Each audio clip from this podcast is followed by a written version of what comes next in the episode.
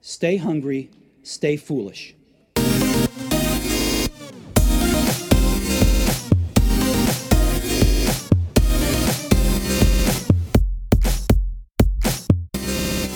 So now on the Innovation Show, it's a great pleasure to welcome CXO and managing partner at Solutions Unlimited.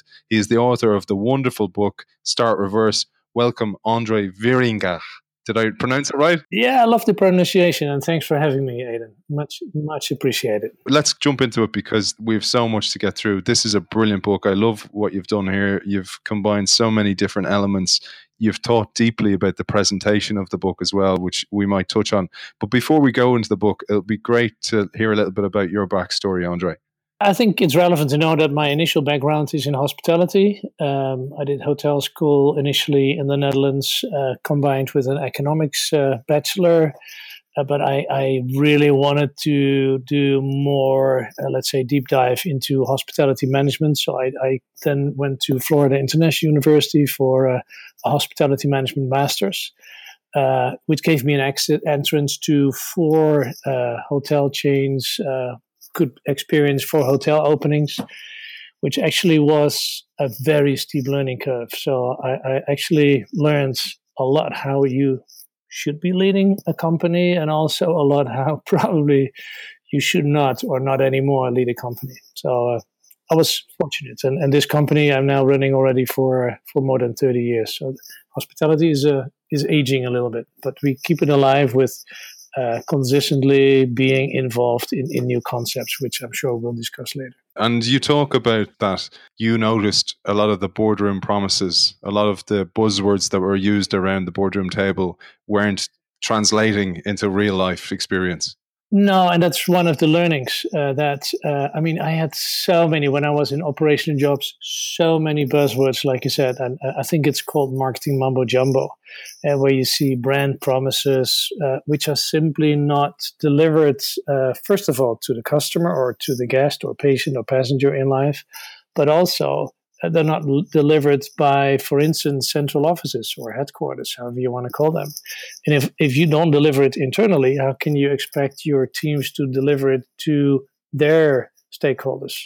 It's it's simply, I'd say, a marketing facade, no more than that. In in many cases, not all, of course. You talk about the philosophy of reverse thinking and re- reverse engineering the process of experience. It'd be great to jump into that a little bit, Andre. Yeah, I think w- with reverse, you you start, in the words of Stephen Covey, with the end in mind, uh, whereby uh, instead of uh, what most companies do, you start with the product and then a logistical process, and then you have uh, management and sort of working climate, all influencing staff behavior. With in let's say the end you have a specific customer or guest experience i think that's traditional thinking. Uh, the vast majority of companies still do that but you could and i feel you should reverse that. Start with what really is your purpose and, and what identity do you want to bring to life? And if you got those two you can translate that into what is the experience you want customers or patients or passengers to have uh, depending on what business you're in once you define that experience, you can specifically say, so what does that ask from the teams who create that experience? What kind of behavior or interaction do we want to build? Which can then be translated back very simply and articulately into so what working climate would facilitate that behavior and what leadership will contribute to that working climate. And only then at the end, you think, okay, and what logistical process do we need, and what does that mean for our offering, our products, our services, our environment? So it's really going away from the traditional thinking. We're going to jump into each of those separately, but before we do, the book is beautifully designed, and what I love that you did with the book is you thought about your own process and applied it to the book. It'd be great to just touch briefly on the structure of the book and how you did that. Yeah, thank you for asking.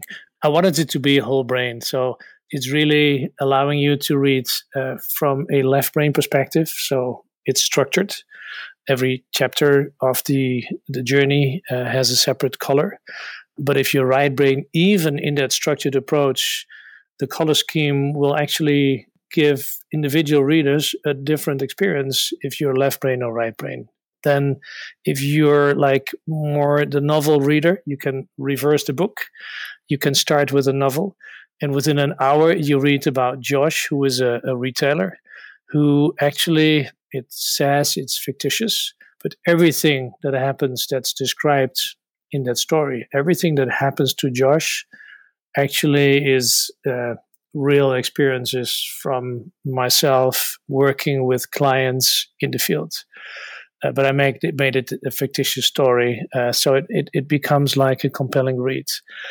Within the seven chapters, there are separate sections. So if you're a fast reader, you will intuitively find your own fast way through the seven chapters. Uh, I wanted it to be like a present. So the colors, the graphics, the schemes, they're all designed with great attention for does this come across like I, I want to have this book I, or I want to read to the next chapter. I think it's just great that you opened up today talking about you saw brand promises weren't being delivered and then you developed a framework yourself but then you applied it to even the book so you've thought of every touch point and you've do this in the book as well so we'll we'll jump into that now first you talk about the world has shifted. It's no longer about the brands calling the shots. The power has shifted to the customer. Yeah, definitely. And you could say where Joe Pine, a great friend of mine and a partner, talks a lot about the experience economy, where Joe and I also agree on, is that it's even shifting from a experience economy also towards a purpose society, where Joe, in his progression of economic value, also says the next level after creating experience is to be transformational. I think that's what a cool brand does that you're more than just a product provider or a service renderer, that you're able to actually mean more to individuals than just the purchase. And I just read a statistic this morning uh, from Eventbrite in the US that three out of four millennials would actually rather buy a cool experience than just buy a product, uh, a tangible product. So it's not about things anymore. It's it's more about what is the experience I'm getting, and if you can make it transformational, I mean, how cool can it be? Absolutely. I'm coming to you with some brand new stats, uh, Andre, as well. I asked my two children, eight and four, they, would they rather more toys or more experiences with the family? And they both, hands down, within seconds, said experience with the family more experiences yeah. you know visit lapland this kind of stuff. So it's it's in the blood of the new world. Yeah. no this idea of goods to show ego and to show i have things. People are let, letting go of that.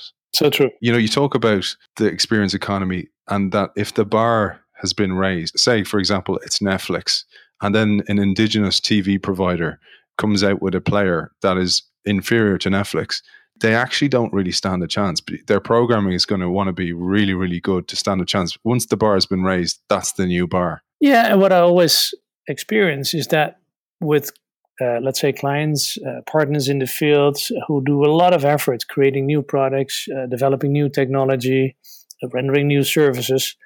Whatever you can touch or see is copied within weeks, if not months whatever I feel is bloody hard to take away or let be to copy. And that's the power of uh, if you if you what we always say the shortest sales pitch for reverse is we help close the gap between what a brand promises and what is experienced at point of experience.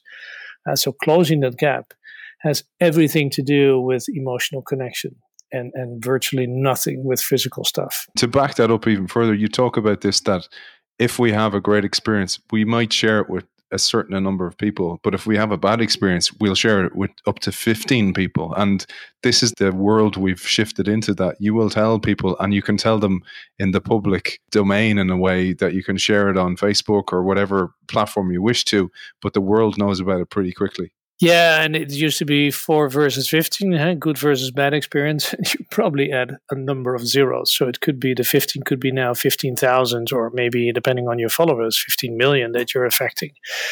Uh, if you just uh, remember the, the dentist that was uh, on, a, on a, a, flight who was dragged away from the plane, uh, I think it was United, um, and that cost a damage in reputation of two billion US dollars uh, in in let's say uh, estimate of the value of the company within just a week.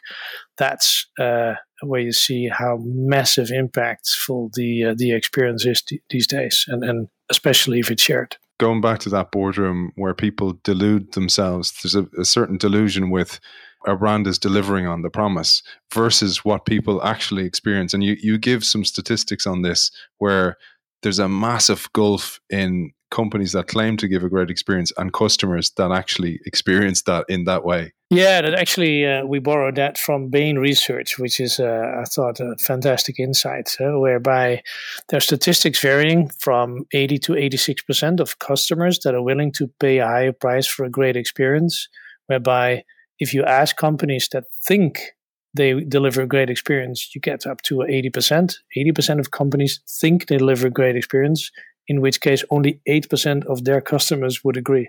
So there's a, a huge delivery gap you have a bad experience with a brand and then the brand starts trying to chase after you and you actually feel somewhat kind of angry against the brand. You're kind of going well why didn't you take care of me when you had me? And you give a great analogy that it's almost like you're going out with somebody you have a partner and then they break up with you and then you try and make it up with them and it's just way too late. It's like when you unsubscribe from a magazine it's then when you get suddenly all the attention from the magazine. They want you back. They come with uh, promotions and discounts, and that's exactly when your your husband or wife tells you, "I want a divorce," and you then start saying, "Hey, but I love you." That's a, here's some roses. That's a bit late, exactly. So, and that's what I, I, I, think it's so fundamentally stupid to start telling people are, are paying for years, they're subscribing for years, they're paying for years, and never get any appreciation until you quit. And then you get all the attention of the world. So if, and I think customer journey mapping is becoming more and more accepted, in your in your journey mapping, you should actually think of how do I start spreading delight? How do I start showing that I, I really care from the start and not when somebody breaks up? And it's a great lesson even for employees as well. And we'll jump into that in a while that they're part of the brand experience as well. And they should be appreciated and respected from day one. But firstly, before we go there, the experience in, in store, if there is a store, the retail outlet, because we've seen a massive disruption in retail, particularly in the States with closures all over the place. Everybody blames Amazon. I, I always feel this. It's easy to blame Amazon, but the fact is, and I know Joe Pine, for example, has met many of these companies, or they've ignored the experience economy work that Joe does for years in the USA.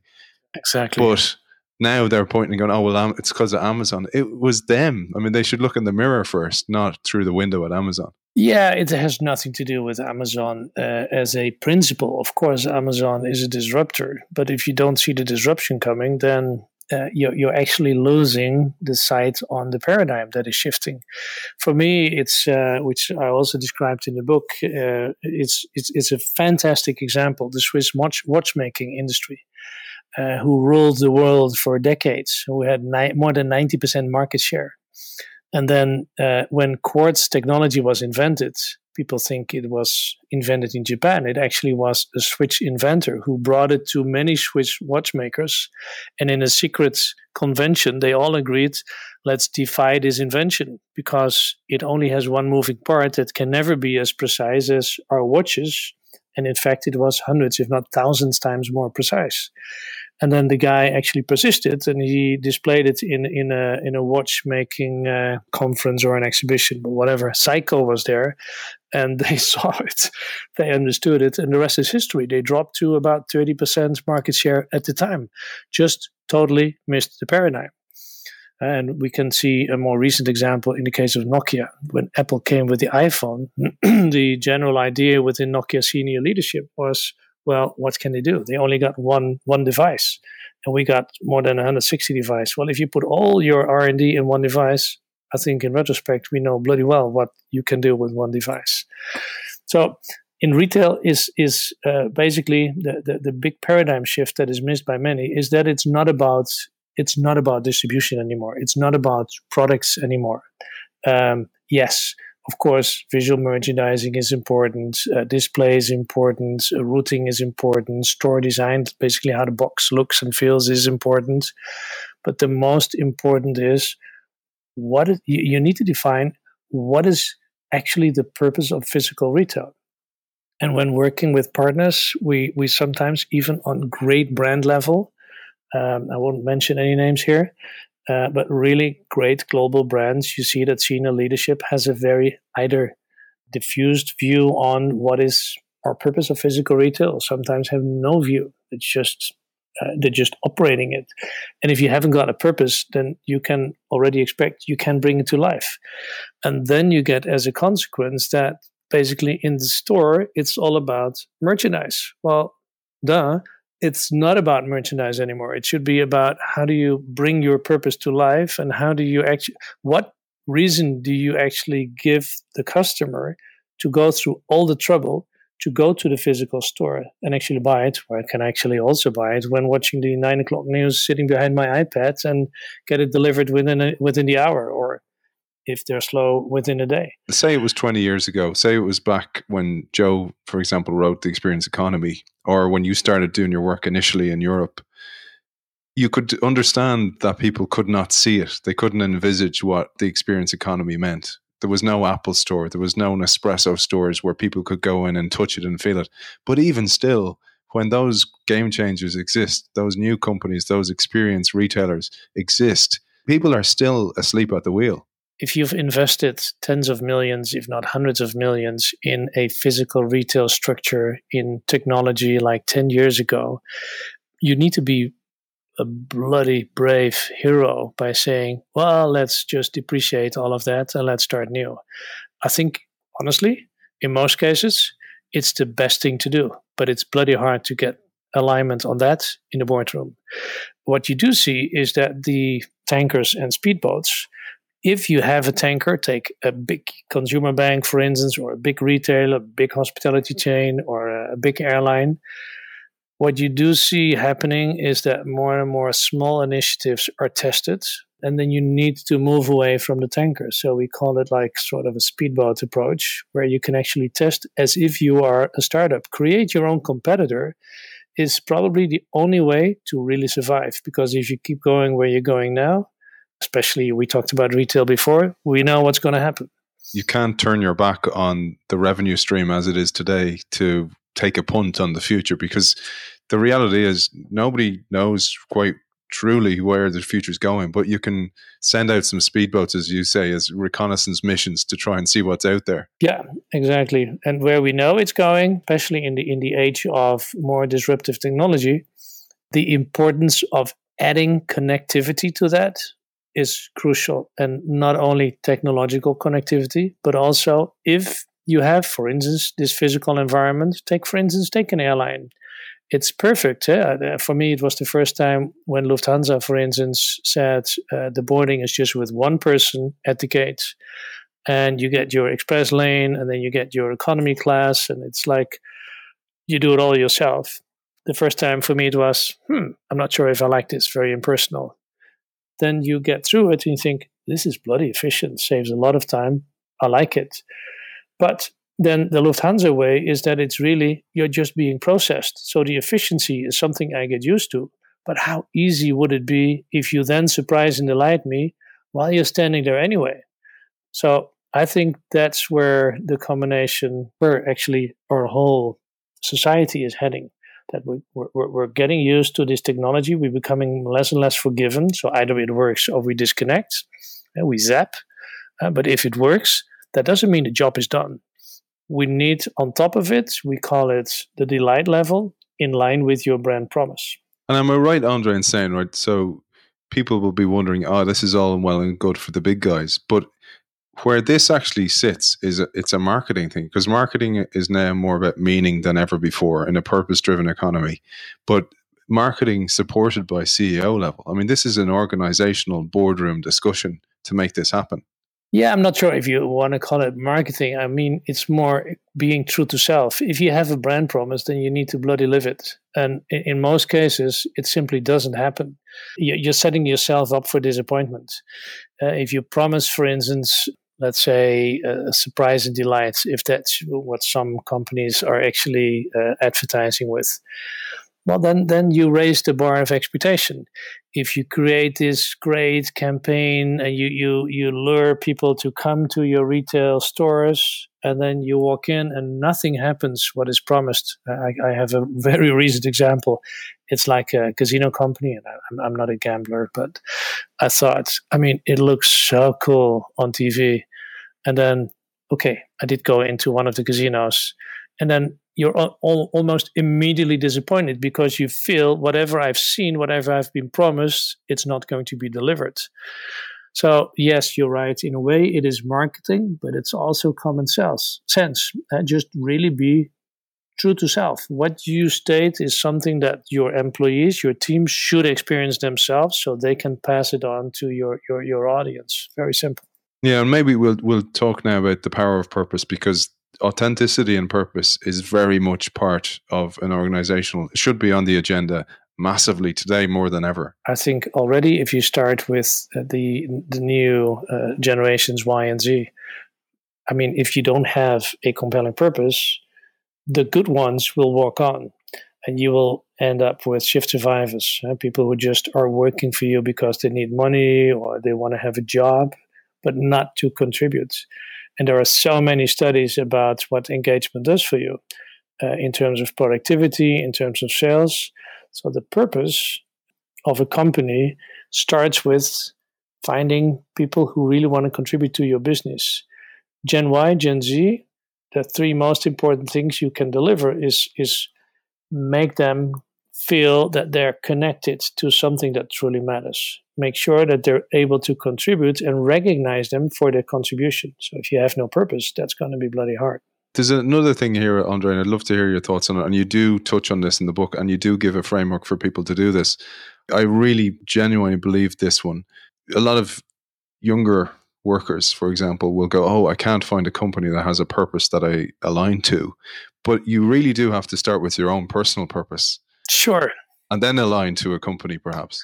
Yeah, uh, and and if you can find a purpose that fits to you, then I think it's it's a shame or you're not looking good enough because I think there are, it, it's it's a good trend. There are more and more companies that have a purpose that at least the purpose you should relate to. If you look at Zappos, for instance, with delivering happiness, I mean, if you don't want to contribute to happiness, fine.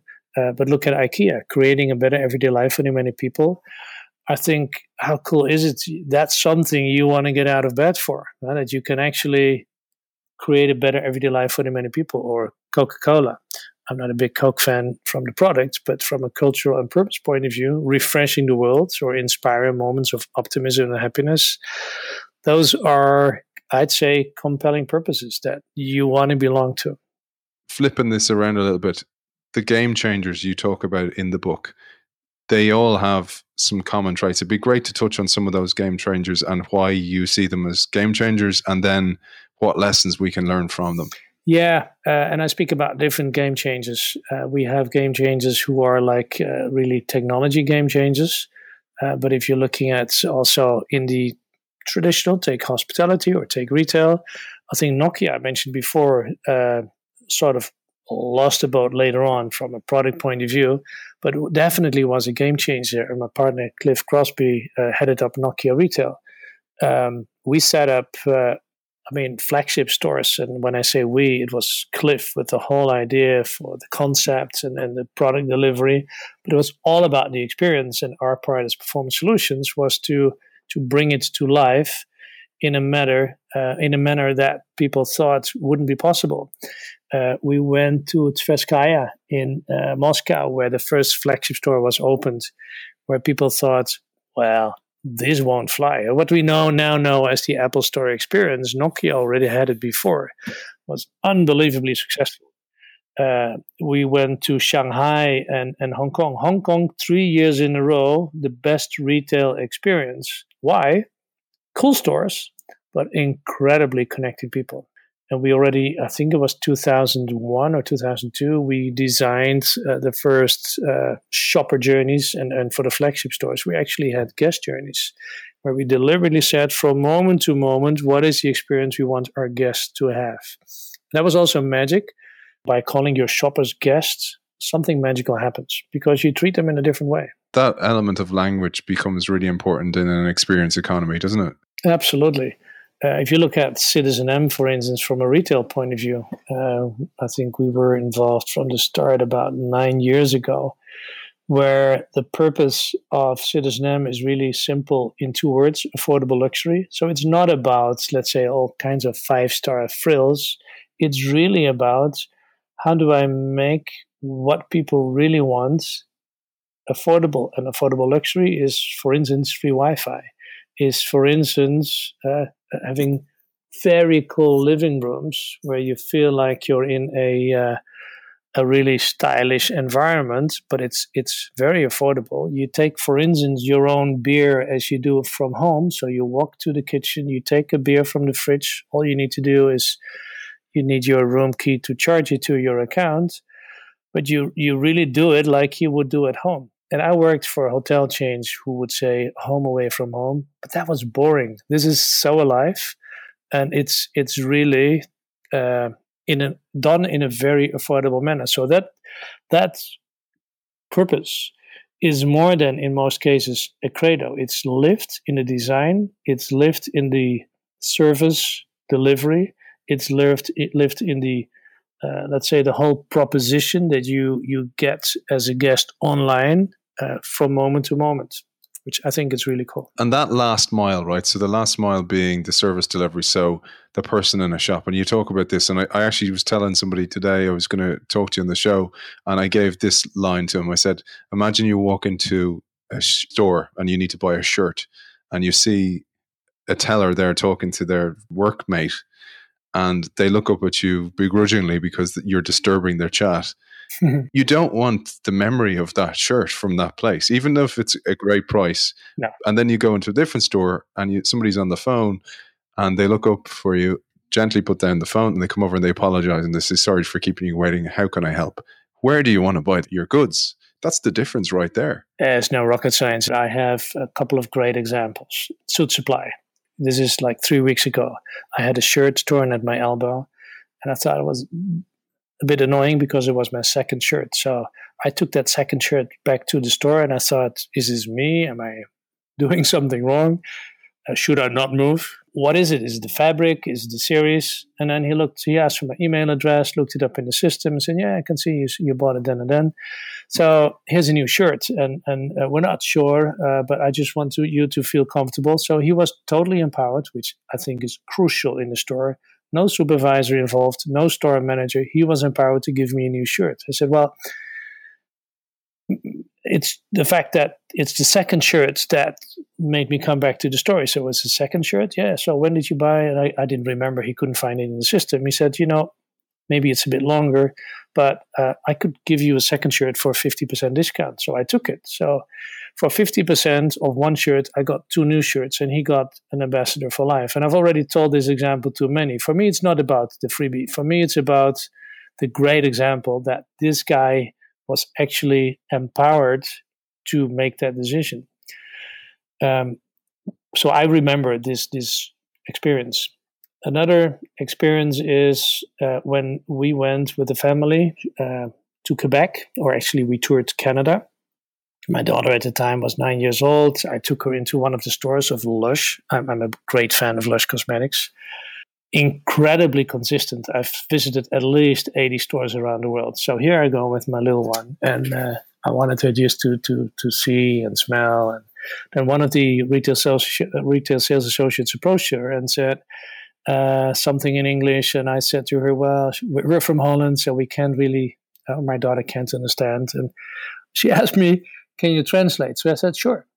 And then she went on her knees, started to talk to my daughter, and looked at me for translation. And I said, "Well, you know, don't bother. I'm already a big fan. Um, I'm buying from Lush, but but not on this trip. We have three weeks ahead of us." And she said with a big smile, "I'm not talking to you." I'm talking to her.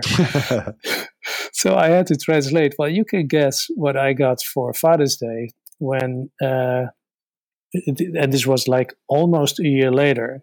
I got a present from Lush. And a year later, she went, we were in Wiesbaden, Germany, with one of her girlfriends. And she said, Oh, she saw a Lush store in one of the shopping streets. And she dragged her girlfriend in, then 11 years old, and said, Hey, uh, maybe you want to buy this for, for our moms. So they both bought something for Mother's Day. And then I think this is so cool because you see how the retail sales associate in Quebec, knowing that she would not be selling $1, she made, in this case, directly and indirectly, two fans for probably life. That's what I think is it's all about. Absolutely, it's all about that. And one of my colleagues in work was buying an engagement ring, so high price, high ticket item. Walks into a store. She said the ring she wanted was there, but the sales assistant was exactly like we talked about, talking to a friend, felt interrupted by a client, a possible buyer coming into the mm. store, ignored her, said that they would be available to talk in 20 minutes if she wanted to come back. Unbelievable. Yeah, I was like, well, my 10 cents here is do not go back because you're always going to remember that attached to the ring. Mm. You know, it's it's like it's like you with the shirt. You wear that shirt. There's a little bit of your memory attached to the experience of buying the shirt and the experience, and that that piece is really important. Absolutely, that's what it's all about. And you could say uh, that 85% is more environment and, and product technology driven, and it's only 15% people. I disagree. But even if it would only be 50%, then just deliver on the 15% because that's the only part that you cannot copy as a competitor. And let's jump onto that because people will be going, yeah, but my co- company culture sucks. It's terrible. Again, it's something you identify in the book. This is what I love about this book. You've thought of every element of the customer experience, including the workplace experience. Yeah, I think if you if you keep it simple, I talked about the customer experience before you need to realize as a provider, no matter what business you're in, that the customer experience needs to equal the coworker experience. And um, for that purpose, I also think you need to realize that your coworkers are the ones who are closest to your customers. So in the book, I also write about reversing or inverting the organization chart.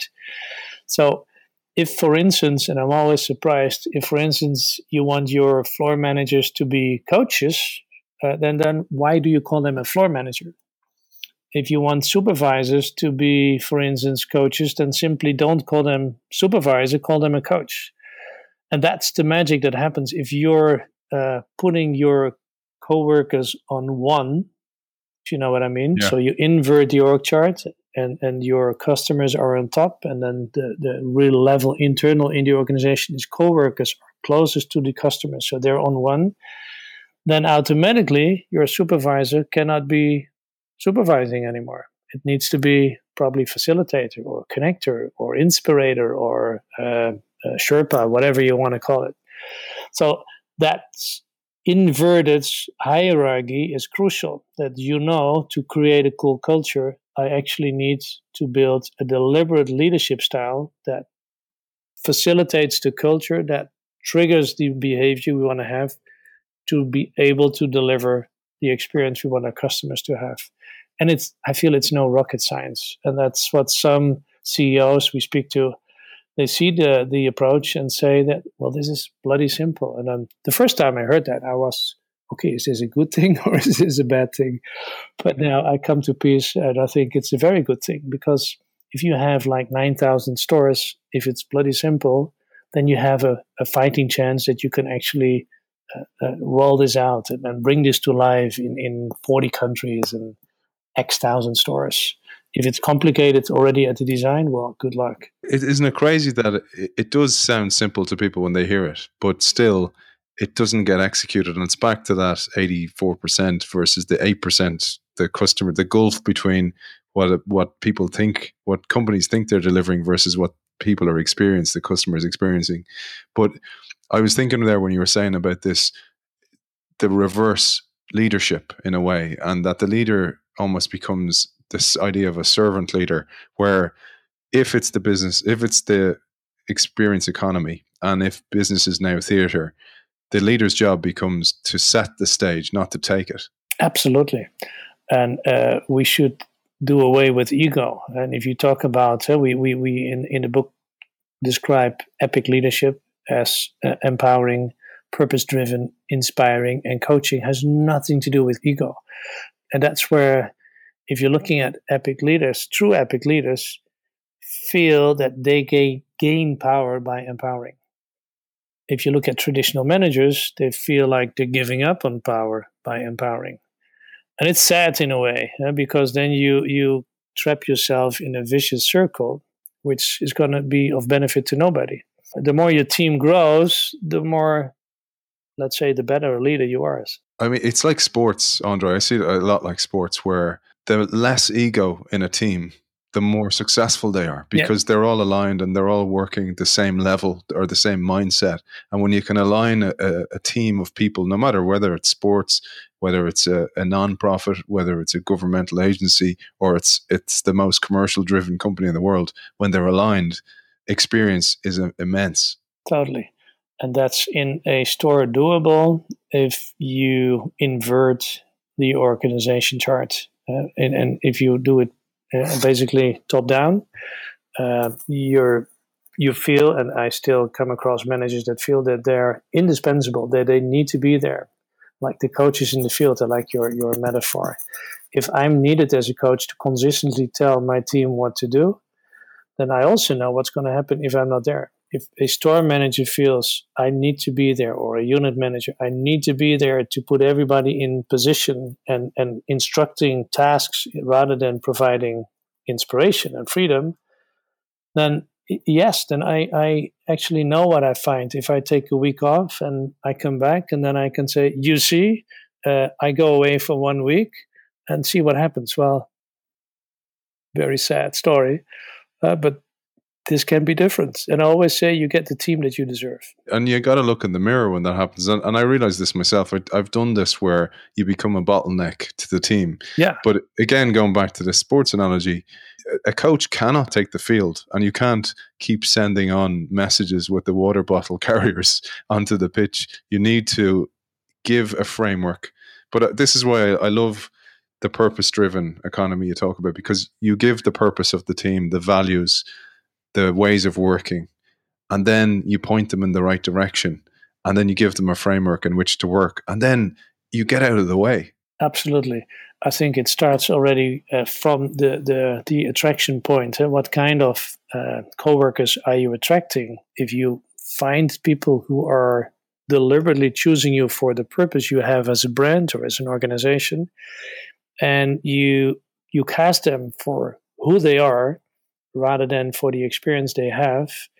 And then you allow them to be themselves. Actually you probably tell them you have to be yourself because we hired you for who you are not for your resume. And then you make sure that you have no managers that get in the way uh, with instructions and with uh, scripting and briefings that make the experience less authentic, then beauty will happen uh, on a everyday basis. And I, am I'm, I'm actually sad to say that I've written in my career two meters of training manuals, and this was more than 30 years ago, with all kinds of SOPs. And in retrospect, I'm thinking, what the bleep have I been thinking? because how on earth can you? We had in one hotel, this was for a Hilton hotel, more than 900 standards just for front office alone. Uh, and I was so proud at the time, but now I think, I mean, impossible. You're setting up a team for failure because you you you think you can script all the future behavior. So if the guest says A, then you say B. But what if the guest says B? Uh, I'm stuck. So it's more like surprising. Uh, if you want people to be surprising, then there's only one way. Don't script it don't brief it because it's per se not surprising anymore. Yeah. It falls back to this idea of being purpose driven or having a direction, a North Star to follow and go, well, what does that say? Because then after that, you make the right decision if you've hired properly. And as you say, birds of a feather flock together. The right people yeah. will come together, and th- and that's what you feel. Like I was saying this to somebody recently uh, when I, they were asking me what I was reading. I was reading your book, and I said, have you ever walked into a coffee shop? You you probably have a favorite coffee shop. It's probably not the furniture. May have a part part to do with it. It's probably not entirely the coffee. Yes, it has part to do with it, but it's the ambiance. And what does that come from? It comes from the mix of everything. It's the server, it's the coffee, it's the experience, it's the theater, and it's that's why you go back to that coffee shop. Absolutely, I think that's the secret of Starbucks.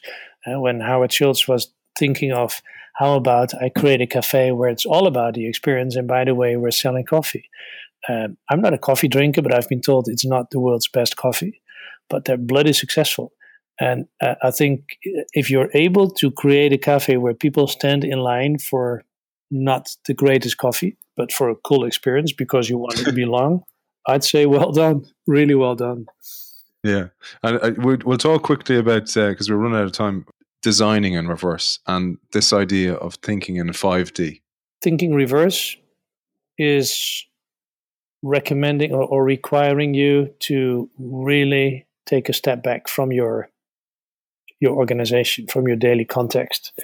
Um, we do the best designs really away, uh, like the speedboat going away from the tanker. We really want a, a, a leadership team uh, to go literally on a journey with us. Uh, the best designs we do during leadership journeys, uh, where we go either in forests or beaches. Uh, we even did it in bunkers, deliberately away from daily context. And then what you need to do, uh, we, we call it the 5D approach. Uh, it's, it starts with allowing yourself to dream. And that's the first D. And the dreaming of what is a future that we want to create, uh, which helps you to find your true north, like you called it. Uh, what is your purpose? Uh, what is the identity we want to create? Um, then the second D would be talking about defining. Uh, how do you actually define the journey ahead of you. Uh, what would be critical success factors? Uh, what KPIs do we want to, for instance, take Net Promoter Score? So, what scores do we want to realize and by when? To then, if you got those two, dream and define, you can then design uh, in detail uh, what's going to be, for instance, the customer journey or the employee journey, or ideally both. To then, and that's uh, logical results from the journey, critically be directing the whole process and directing not like uh, the, the uh, autocratic uh, managers but more the director as in the meaning of joe pine where you're setting the stage where you're actually providing freedom to the team to maneuver uh, and the last bit is the, the, the fifth d is really deliver making sure that you have a team that is empowered to deliver to truly own the delivery. Because if the team owns the 50 deliver, it'll happen. And then your gap between brand promise and delivery is virtually zero. You give the fantastic quote by Maya Angelou. It'd be great if you would share that with our audience. It's not about what people say or what they do, but it's how people make you feel. That's what you remember. And I think that quote is, is crucial. And that's exactly uh, applying to retail and hospitality. If you get into a store, it's not about the product, it's not about the, let's say, the verbal interaction, but how does an interaction make me feel? That is a reason why I would come back to what you said before the coffee shop or the, you, you probably meant cafe, not our Amsterdam coffee shop, uh, the, the retail store. But that's the reason why yeah, different experience. That that's a reason why you would choose yes for one airline and no for the other. When we talk about marketing, uh, you could say that uh, with, with the traditional approach is that uh, going further than just pushing sales, it's helping people to buy. Uh, for that purpose, you create a specific advertising. So I think that's all traditional thinking. The real, and I, I don't even think we should call it marketing uh, so reverse thinking for us goes way beyond marketing, uh, and I explained that before. Customering, uh, in in the words of Joe Pine, goes even further. Did you say? I, and I think that's what experience is all about. What is the experience we want our individual consumers, patients, passengers, customers, guests to have? And if you if you are able to nail that, then one by one, and that's how I think you build communities that one by one people will want to belong to you, not because they have to buy from you. So if you get a competitor, nothing to fear because you you you you're in their heart. That's the true definition of customering. Brilliant. We've mentioned Joe Pine a few times in the show. Joe was a guest, obviously, in a show before in the Experience Economy, but you're doing a masterclass with Joe together, and it'd be great to share that with our audience. Yeah, 26 April, Hoofddorp, Amsterdam, five minutes from Schiphol Airport. There are a couple of reasons to come. First of all, content, uh, where we go in more depth on the, the concept of reverse customering, but also we have a number of guests who are actually applying reverse customering in their industries, in their, I think, best practices that they're happy to share. We'll have a couple of workshops, so it's going to be great fun. So that that's today. Having said that, it's also that evening. So straight after that masterclass, you can go to Amsterdam, which is like 15 minutes from here, and we have King's Night, which is a crazy experience. So there will be at least 1 million people in orange on the streets, dancing, drinking, smoking, having fun. So talking about uh, interesting experience, that's actually called the Orange Experience. It's worth googling it. I think it would be a nice uh, combo package, Aiden. Lovely, and and uh, you've kindly as well offered the audience a promo code which is in capitals in O Show 2018, and they'll receive a 30% discount. I'd love if you'd offer one for our audience for Amsterdam coffee shops as well. Andre, it's been an absolute pleasure talking to you. Congratulations on the book. It's an absolute fabulous one. Thank you for joining us, Andre Wiringa. Thank you, Aiden. Thank you big time.